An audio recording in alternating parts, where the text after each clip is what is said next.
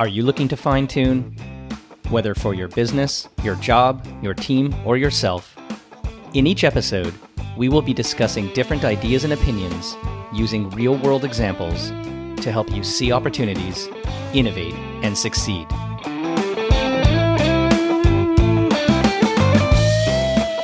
Hi, it's Corby Fine, and welcome to Fine Tune.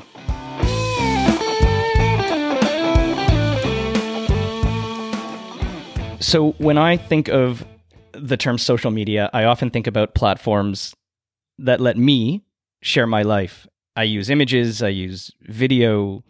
Once in a while, I get not so lazy and I actually type something, I use text. But it's really about me. And when I think about Pinterest, it's a little bit more about what I'm interested in as opposed to me and my life. It's about me, it's for me, it's things that I just might want to keep to myself, but I also have the opportunity to share that if I want. And, that's a pretty neat concept. It's you know, a place that I think about online where I can express my interests, my passions. I'm a drummer. I might want to have really interesting insights and images and collect cool pictures of other people's drum kits, you know, the kind that I can't afford, but I wish I could. But then I get to choose whether to share them or not. And I think that's really, really interesting. You know, Pinterest is a platform that differentiates itself in this space. It's also really interesting as a brand safe, positive platform. There's not a lot of controversy. it's stuff I'm interested in. And today with me is Erin Ellefson, who is the head of Canada and Asia Pacific for Pinterest. She joined the company back in 2018, formerly a lead of different industry verticals at an organization we might know called Facebook. She's worked in Microsoft on global accounts. Just an amazing background. Erin, welcome to the podcast today. Thank you so much, Corby. It's so great to be here. I also like to make sure that a lot of the extra work that we do as individuals gets flagged. And I know you're also on the board of directors of, of WildBrain, which is really interesting having kids that have been exposed to that content. Congrats on that role as well. I think it's great that you have the time to give back to a great organization. Thank you, Corby. It's a lot of fun, even though Caillou is a very controversial character. You know, people people love Caillou or, or they don't, but I've always been a fan. I don't know about you. It's all about the hair. Separate conversation. So so listen, I kind of described the way I think about Pinterest as a platform and maybe a little bit about the way I use it. Can you give us a little bit of insight into who is the Pinterest user other than me collecting drum pictures? Well, I really liked your uh, articulation of what makes Pinterest different. And I would take what you said a step further and say that Pinterest is not really social media in the traditional sense, it's personal media, uh, which you touched upon. And the audience mindset of people using Pinterest of all ages, all backgrounds, is that they are looking for inspiration. They're going there to plan their future and make decisions about what to do next, and particularly in their offline lives.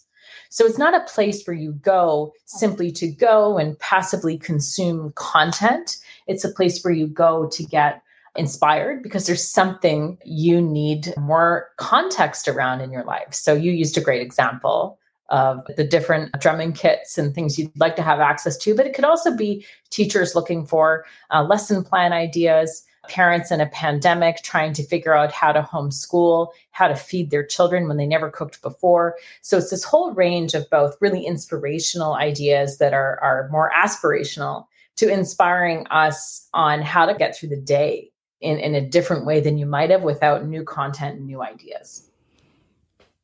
So I understand the the capabilities that are enabled. What is it about the individual that says Pinterest is the platform for me?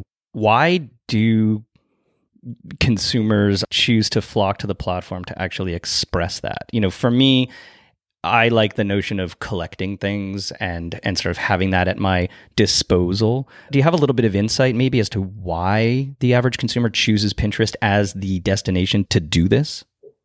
Well, Pinterest is a visual discovery platform.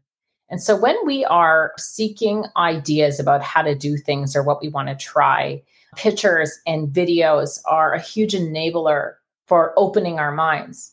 And what's really interesting is that 97% of searches on Pinterest are unbranded. So they go there without specificity around, okay, this is this is the type of jeans I want to buy and whom I want to buy it with. They might say, you know, more broadly, I'm looking for boyfriend jeans. And, you know, for a woman over 40, let's just say if there was, I knew a woman over 40 that was trying still to look cool for my kids. And I would search more broadly from there, get inspired. And my mind is so open. I have very high intent, a very open mind. And it is through these images that I'm in a position to discover new brands and really determine what's going to be the right fit for my life. And so I think people go there for that reason to figure out okay, I loosely know I want to do this. Ashley was just saying to me, one of my colleagues, I really want to go on a trip in December. I don't know what it is, but I really want to be on a beach. And so, where you'd start on Pinterest to say, I'm looking for a sunny beach vacation in December. And you would then get a lot of ideas, many of which might be outside of what you'd originally assumed. So, there's that. People always go to Pinterest as well because when you're thinking about the future, you're fundamentally happy. reflecting on the past is a harder emotional process. And that's what happens often in social media. You're sort of being compared to others. Our kids are probably thinking, Corby, uh, I wasn't invited to that party. Why not? But Pinterest is just in its very nature a place where people feel hopeful. So they'll often take a step away from other parts of the internet to go relax with Pinterest, where they can be alone and think about the future. And again, the future could be what am I going to do this weekend? To how am I going to retire in 10 years? And this is a, a place where people feel safe and they feel positive just because of the journey they're on. And it's all of those things combined that really makes Pinterest super compelling for Canadians and people around the world. Well, I'll take that retire in 10 years and see you in eight. But, you know, the jean analogy or the vacation analogy is really interesting. And maybe I'll flip the question to the other side of the platform so if 97% of searches are unbranded, then as a brand or an advertiser, I'm saying to myself, hmm, what an opportunity to get in front of people who don't yet know exactly what they want.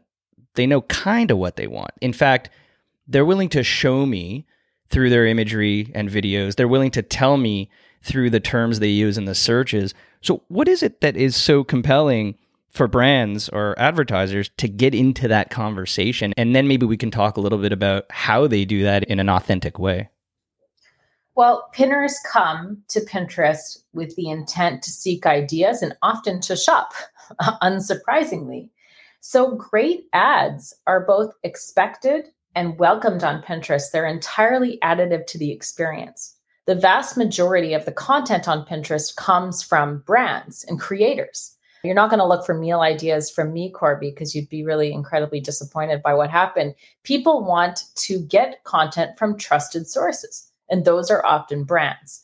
So brands are completely within context of the Pinterest experience and really very additive. They really power the entire platform in lots of different ways. And so this is why the experience for an advertiser is very different. And as you said, I remember when I first joined at Pinterest and I'm learning about uh, our value proposition, I really realized finally it was one sentence, you know, high intent, open mind. So that also means that whether you're a new or disruptive brand, or maybe a well understood brand trying to do something different or be considered in a different way with a different capability. Um, Pinterest is a kind of the ultimate discovery platform for exactly the reasons we've discussed. So, can you just give me a bit more detail on the line that I think you just referenced around a, a good chunk or majority of the the content within the platform is actually provided by or created by brands I guess I never really thought about that. I often just pick and choose. I'm not necessarily an adding layer to the platform. I find other people's stuff, but I've never really spent the time to think about how it got there in the first place. So, what is it that a brand does to authentically push that information, push those pictures into the platform versus the individual creators? Because I, I do think that's something very different than pretty much any other uh, I know I, I, use the term social media, you call it personal media, but uh, media platform, irrespective of social or personal. How do the brands actually do that? It's quite interesting. Well, first of all, brands are creators. They're some of the best creators in the ecosystem because they have domain expertise. Whether it's Canadian Tire or Home Depot, those are the authorities on all the ways in which we needed to rapidly create home offices in our bedroom. Like I, am actually sitting here uh, in one of those right now. And so brands are creators. And in addition to that, we are heavily in, invested in creators uh, who maybe don't identify with a specific brand, but have incredible passions around certain domains. And we're also working on brand and creator partnerships. And so all these worlds flow really nicely together. There isn't hard lines between brands and creators. It's all about ideas. The other thing is that the way in which Pinterest works as a platform is that content can really live on. And so you've said, hey, I didn't really notice that came from brands. Well, there's a massive organic content opportunity for brands as creators because if you see something and you perhaps pin it to a board, that piece of content can live on and on. And you know, actually trend, we see pieces of content, the same piece of content trend at the same time every year. And, and so it's really about ideas and inspiration. And that can come from many different sources, and brands are a big part of that. One more question on advertisers, and then I want to flip into a different topic. But so, as an advertiser, as a brand, I think most people in market and many of my listeners who are in the space understand the traditional I target an audience, I spend a certain amount against that audience, I put certain types of format ads, whether it's video, whether it's banners, et cetera, et cetera. What are some of the unique opportunities within the Pinterest platform that maybe not everyone's aware of? And what really works? Like, what's driving the engagement if you said, this is really the way to play in Pinterest? Well, it really depends on what an advertiser or brand wants to achieve. But what makes Pinterest incredibly valuable to advertisers is the audience. I talked about high intent and open mind, but nine out of the 10 people who use Pinterest, which is 400 million people, come with commercial intent. And so, what we are able to offer advertisers is incredible signals and data that indicates uh, A, these people are in market for X, Y, or Z. And sometimes what, what's fascinating for me, and obviously you and I are, are, are deeply familiar with telecom uh, or financial services, even verticals, you sort of don't imagine somebody clicking on something and saying, Hey, I need a mortgage or I need a new device. But because people start planning for milestones on Pinterest first and earliest, we get the first indication that someone is saying, Hey, I need help from a brand because I'm planning a move or I'm planning that retirement 10 years from now. And I'm dreaming about that. And you know what? It'd be really helpful if I got content that helped me complete the picture in my own head of how to do that. So it really comes down to this, that, that intent, which is so clear. You go to Pinterest for content, you don't go to Pinterest to look at what friends are doing and happen upon content. Those are two very different processes.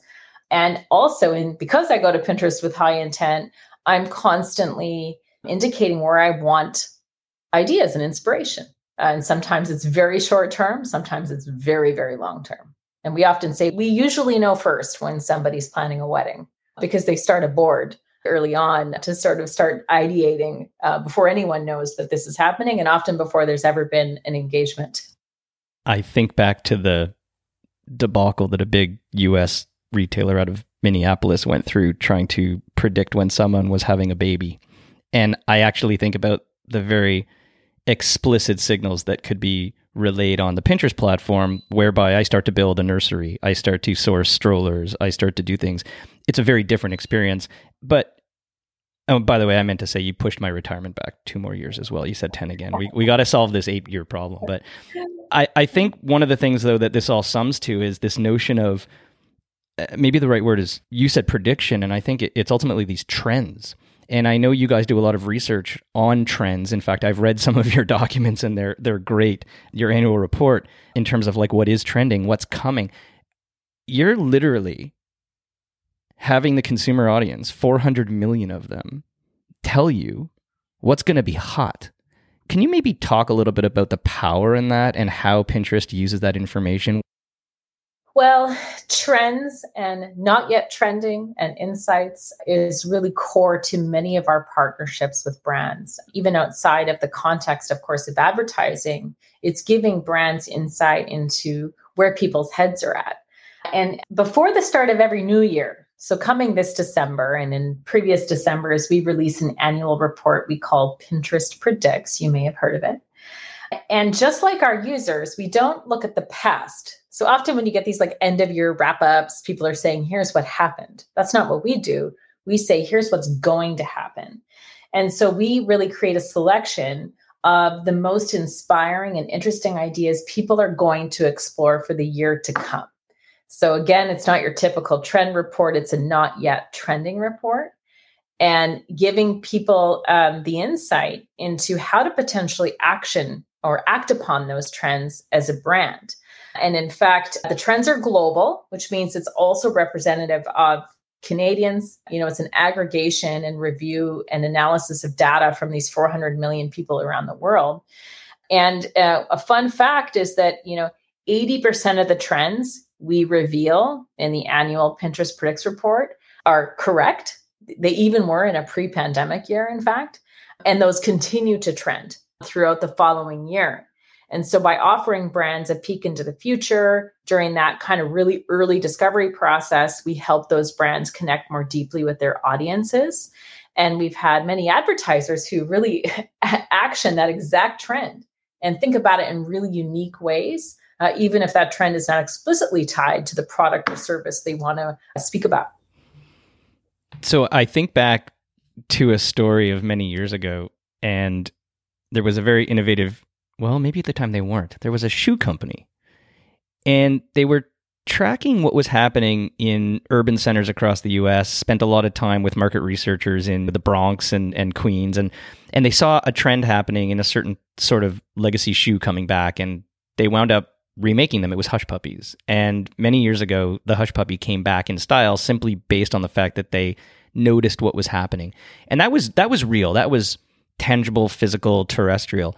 Do you have any examples, any insights in terms of maybe how a brand has taken advantage of the trends that come out of the Pinterest platform and maybe something they've done with it, whether it's actually translating into a new product, new service, or to your point, maybe it's just the way in which they market and take advantage of the sentiment and the desire of the consumer audience. Uh, anything that comes to mind? Well, that's very well said, Corby. There is everything from the very explicit what product should I create? you know and and and we work with e-commerce disruptors in canada many of whom you and i are both familiar with amazing amazing brands with amazing stories and it's as explicit as saying you probably want to make this kind of underwear one of the trends last year was athflow which is athleisure but kind of nuanced and a little bit different which was of course an outcome of people wanting to be comfortable all day while they were working from home but as you said it's not you know it's not always like that. And sometimes it's about capitalizing on a feeling. And a really great example is Buick. They created a campaign around the little moments of big love trend. And this trend showed that people on Pinterest are celebrating even small occasions because that's all we've had in many instances is we're trying to make the best of a small occasion.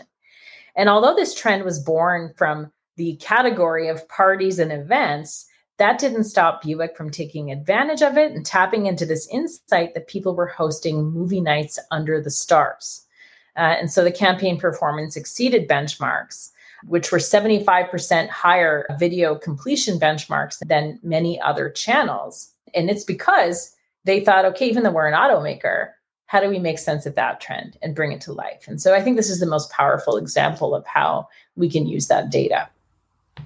Yeah, that's really interesting. Making the, the best of small occasions. It's kind of just like giving your employees and your team the pat on the back and every once in a while, just reminding people that sometimes you don't need big wins, big prizes, big payouts. It's little things. And and I think that's a, a really interesting point to get into really my last question. You know, the platform is just it's positive. You know, I, I can share what I want, I can be me, I can choose to keep it for myself and and just aggregate and, and organize my thoughts and I can you know, I mean, heck, it's my birthday in, in a few days, and I'm thinking about how do I create a board of what I want and share it with everyone so they can get it for me. But maybe talk a little bit about that side of the platform when you think about what is it that keeps Pinterest just a really positive, happy place where people go to express themselves? And how do you guys think about keeping that going forward into the future? Well, when you have a platform with millions of people using it, uh, we believe and always have that you have a responsibility to ensure that what you're putting out into the world is fundamentally good. This is a belief we've had that we had a role to play in that. And so we've made very deliberate design, product, and policy decisions over the years to organize Pinterest around positivity and inspiration. And so while some platforms have to be focused on filtering negativity out or building policies to take the negativity out, we started from the beginning by wiring positivity in, in, in many of our most fundamental decisions and how the product works. And I, you know, I'm very passionate about this, and it's amazing how relevant it is today as we sit here. And so in 2016, we launched a health misinformation policy and we prohibited anti vaccination content in 2016, not knowing we would end up where we are today. So mm, well ahead of the a, curve. Yeah, well ahead of the curve. And in 2018, we stopped running political ads. In 2019, we saw that people were facing mental health concerns and they would go to Pinterest to say, Hey, I need relaxation techniques or stress management techniques. And so we rolled out compassionate search so that when people sought information about these types of topics, we gave them very specific mental health content that was perhaps provided by local mental health institutions and organizations. In 2020, in the COVID crisis, we made sure that if anybody started looking for information on COVID, they had authoritative search results, so they were they were given the right information. But you know, I, am so proud of, of something that's more recent, which is just this year, we realized and developed a consciousness around the fact that people were getting stressed out about their bodies and, and getting really, really anxious about having to return to a work event and to go return to their social circles when their bodies had changed. In fact, uh, almost half of all people's bodies have changed. People have gained weight. And we decided it was not ever going to be additive for people to see weight loss ads. And so we actually banned all weight loss ads on Pinterest in July of 2021. And we're the only major platform that's made that decision. And so this timeline is who we are. I mean, this has really been us from the beginning. And as I said, because people go to Pinterest for ideas, things to do in their lives, it, it is by nature a positive experience end to end because you're not going there to passively consume content, which we know may not always make people feel great uh, about their lives at all or about themselves and actually harm their self esteem. Yeah, that's I don't even know what to say on that. It's uh it, it's quite amazing and actually things that I wasn't even aware of. So, you know, thank you for enlightening me and the listeners. So, final question, what's next? any new product launches, features, capabilities, big reveals that you can share about the roadmap of what's coming next for the current 400 million and maybe one day 7 billion users of the platform? Well, so much is ahead of us, but uh, what you'll hear a lot about from Pinterest is our focus, particularly on shopping. Uh, you know, so what we discovered, unsurprisingly, is people wanted had high intent to purchase, they wanted ideas, but they also want an ability to transact uh, on that idea right then and there. So Pinterest increasingly will become like a virtual shopping mall. And so you don't go there because you know exactly what you want and then you buy it. You go there because you want to browse, similar to how you might physically have gone into Yorkdale Mall or other malls back when you were younger. People still want an e commerce experience that includes discovery and it's less transactional. And so uh, we will basically be building upon a vision that's existed for a long time and will continue to, which is we want to make it possible for, for people to buy anything they see on Pinterest or get really personalized recommendations to be able to buy something just like it. And so it's about inspired shopping, but also inspired buying. So people can really complete that entire cycle. And so we will uh, be releasing very regularly new features for creators, for brands, and for pinners to really enhance that shopping experience. That's great, and it, and it completely makes sense. I feel the danger though of spending too much money on drum equipment coming up, so I better uh, I better lay off the platform. um, well, listen, Erin Ellefson, the head of Canada and Asia Pacific for Pinterest. I really appreciate you, you being with me today. The future is happy. I think that's my quote of the day for 400 million users today and, and maybe one day 7 billion across the globe. So thank you so much for spending some time with me today. Thank you so much, Corby. I appreciate it a lot. Take care. You've been listening to Fine Tune. If you haven't done so already, please subscribe to the show wherever you get your podcasts. You can connect with me on Twitter at CFine, through LinkedIn at CorbyFine, or visit my website, corbyfine.com.